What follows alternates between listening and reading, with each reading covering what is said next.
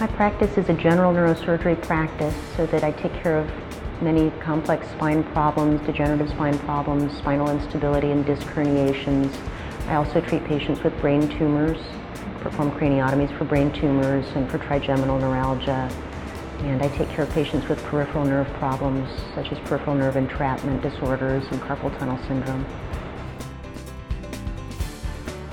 I take a very personal approach with the patient and many times for each problem there's a surgical option, but there may be non-surgical options as well. So I try to collaborate with the patient review all of the options for their particular problem to try to get them the best treatment that they can have.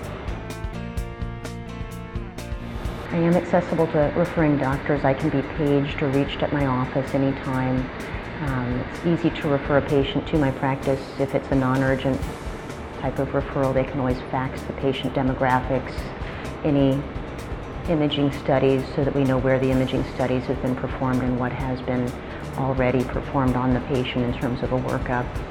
If a referring physician has an urgent consult, I can be paged and I'm always happy to speak to a referring doctor. Um, one of the nice things about technology is many times I can actually visualize the patient's images on my computer and speak to the physician at the same time so that we can come up with a good treatment plan for the patient.